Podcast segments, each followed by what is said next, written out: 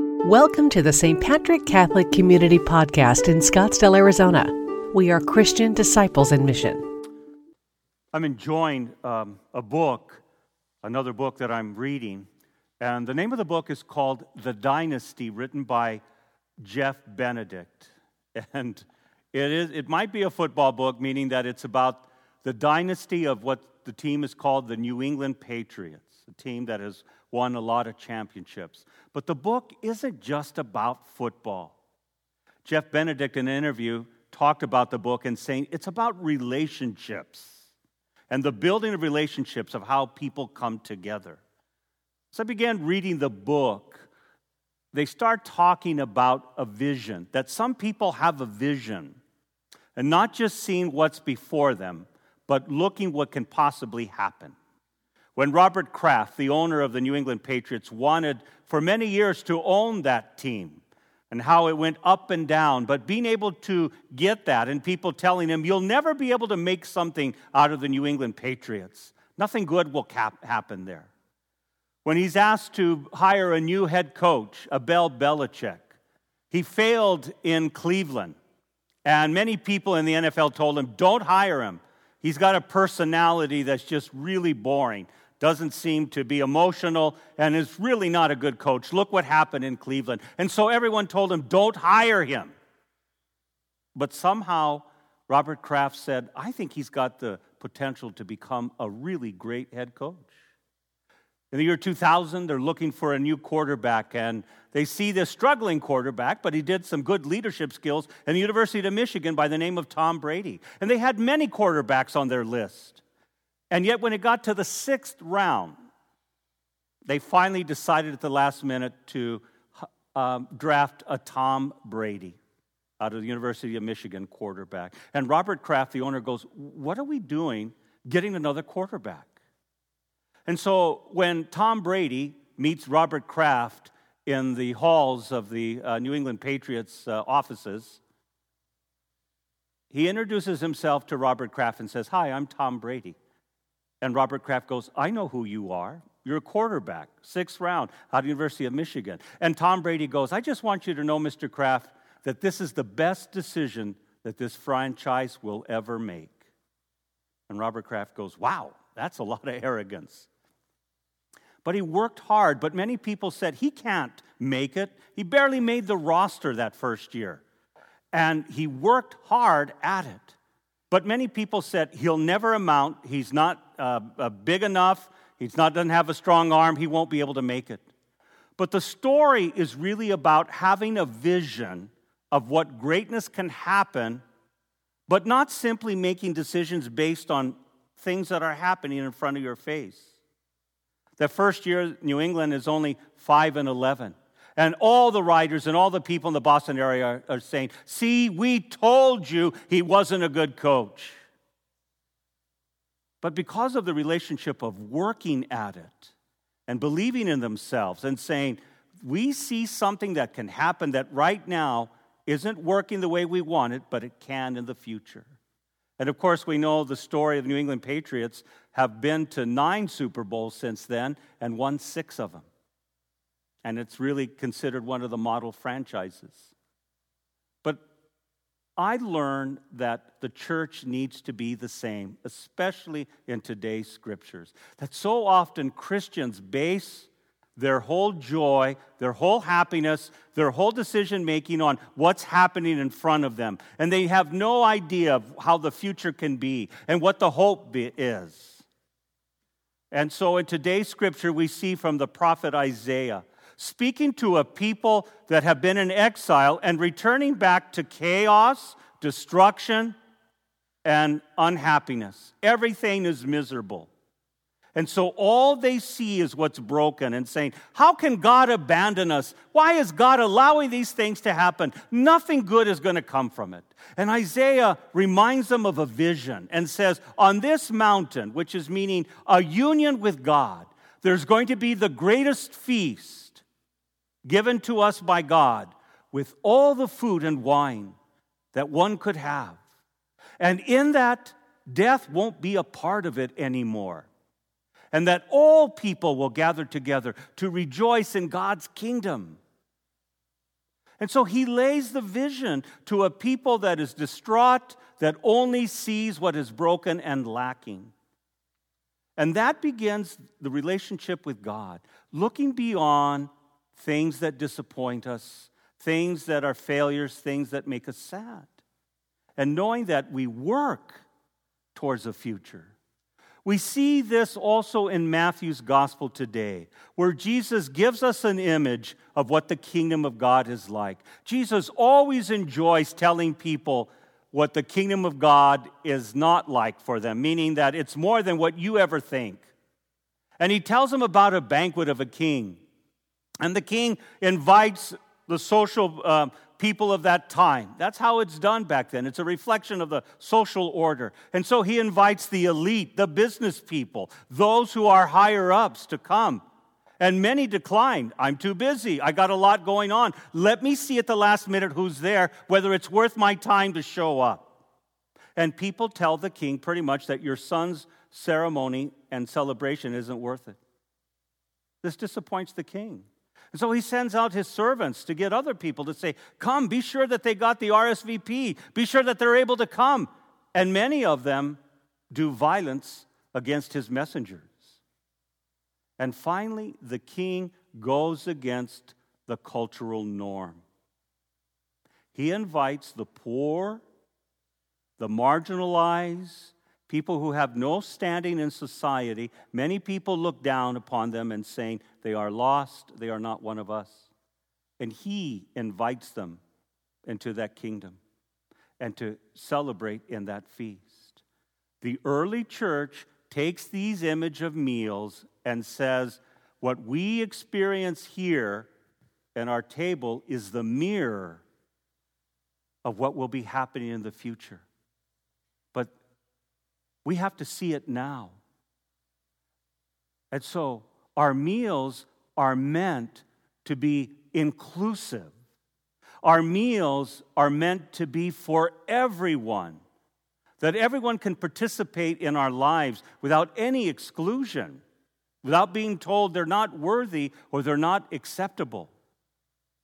And so, the mindset of anyone who reads the New Testament is this what Jesus teaches is more real than what's happening in front of our eyes right now.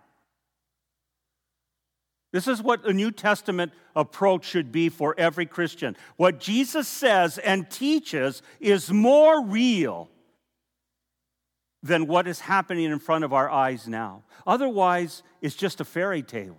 Otherwise, it's wishful thinking. Otherwise, it's just prayer saying, God, we're just going to sit here and we'll wait for you to do something. Because if we pray enough and wait long enough, then you'll make things happen.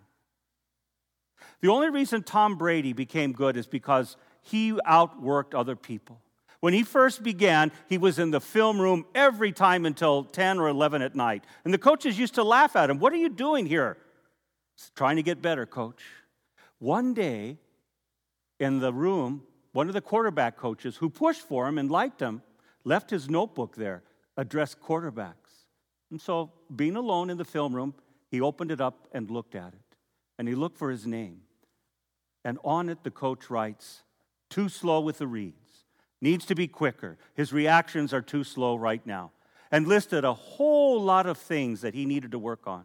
And rather than cry and say, This is too brutal, this is too honest, this makes me uncomfortable, Brady decided to work harder. And he used that as a motivation. And thus the vision came about being good at what he did and what he does now. And Christians have to be the same. So when we hear honest messages of truth that make us uncomfortable, that make us sad, and saying, we want to hear fluff, we want to hear good things. And sometimes we get so offended and we lash out and we get angry out of fear. And yet, Tom Brady gives us a great example to say, use that as a motivation. And so, when people are hungry, when people are struggling with a virus, when people find themselves in nursing homes or jails or prisons or struggling to make ends meet or being forced to go to work in unhealthy conditions because they got to feed their family, they have no choice. those are things that we have to address. And those are things that we have to know that God wants us to work for that vision. And so, we have the beautiful image of a table. But what about the table of your life and mine? Who needs to be addressed and included? I think maybe one of the things is can you and your family at the table, or whoever you eat with at your dinner table, in your conversations, could you talk about in a new way people that maybe you struggle with, that you generalize about? Maybe people from different genders, maybe from different races, different economic backgrounds, different political thought, different parts of the country, people that maybe struggle in morality or ethics, that maybe you can include them in your life in the sense of saying, praying for them, maybe thinking differently, or maybe developing a relationship with someone who you see good potential in but are still struggling? How about this political divide that's happening right now? It's going to get more intense before November 3rd. But has there been relationships that you've had to cool off or broken off or remain silent because there's just a harsh disagreement? Either because we are filled with pride or other people, that's all they can talk about and they turn us off? Can we really be Christians that set the vision that's more real, that we're going to have room at the table with each other? Because right now, we're not being respectful to one another, we're not being civil to other people. And we let pride in the way, get in the way. You and I will not be judged how we voted, whether our agendas of political sense, but God does judge us in how we treat our neighbor. And if we justify ourselves of saying, I don't longer talk to people of another political persuasion or political party, so that makes me good with God. No, it doesn't. Not when you disrespect people, and not when you are angry with them. That's poor modeling, and that's not the vision that God wants. Maybe someone that we mentioned about in our life issues link, that there's a life issue that you're struggling with. The Pope comes out with another encyclical this past week, and he talks about again about the death penalty. And many Christians are ho hum about it. Well, we'll take a look at it. Well, you know, let's really look and see what other popes have said. Let's kind of take a look about it. You know, the pope has said that's not what we believe, but yet many people are wishy washy. And yet, maybe that's what we need to invite to the table to struggle with. Maybe people at the border, when there's still family separation that's happening, and children are still separated from their families right now at our very border, but yet we're more concerned about moving on with life. And we've kind of, that's the old news cycles now. And yet people are suffering at our doorstep. Maybe caring about that. Maybe really talking about voices and saying it's just not about me, but about people who are suffering. How about women and families and children who are so tempted to end the pregnancy? It isn't just about passing laws or choosing the right judges. It's really how does a community surround them to help them make better choices so that they have the hope of saying, I can help raise this child with better wages, better health care, better decisions that say, I can choose this child rather than being hopeless and saying, economically, I can't afford this child, so I won't do that. There has to be an all out vision that says every child Every person can have good health care and a good way of being. And so we can dream and say, well, our reality is right now is not close to what it could be. And yeah, that could be true, but yet the only people who despair, who lose hope, who get angry, who are full of fear are those who have no vision, who can't look beyond of what can be. But we've got to do the work. Christians sometimes take the easy way out. Let's just do more praying. Let's pray. And then we just simply wait for God to make things happen. We have to do the hard work too. God ultimately does that through His grace. But we have to put in the work.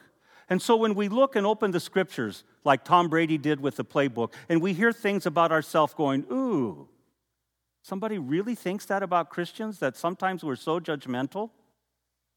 That we're hypocritical, that we're selective, that we're blind, that we always don't love our neighbor? Some Christians go, boo hoo, you hurt my feelings. If Tom Brady did that, we'd never be talking about it. And I guess that would be a good thing for those of you who don't like the Patriots. Huh? But when we look at these things that challenge us, we need to be like Tom Brady and work hard and say, okay, how can we be better? How can we do this better? Again, remember, the New Testament is this what Jesus says, what life is to be like, is more real to the believer than it is what's happening in front of our eyes. We've got to have vision. And we have to know that what God has prepared for us is greater than what we can ever imagine. Thank you for listening to the St. Patrick Catholic Community Homily Podcast. We are Christian disciples in mission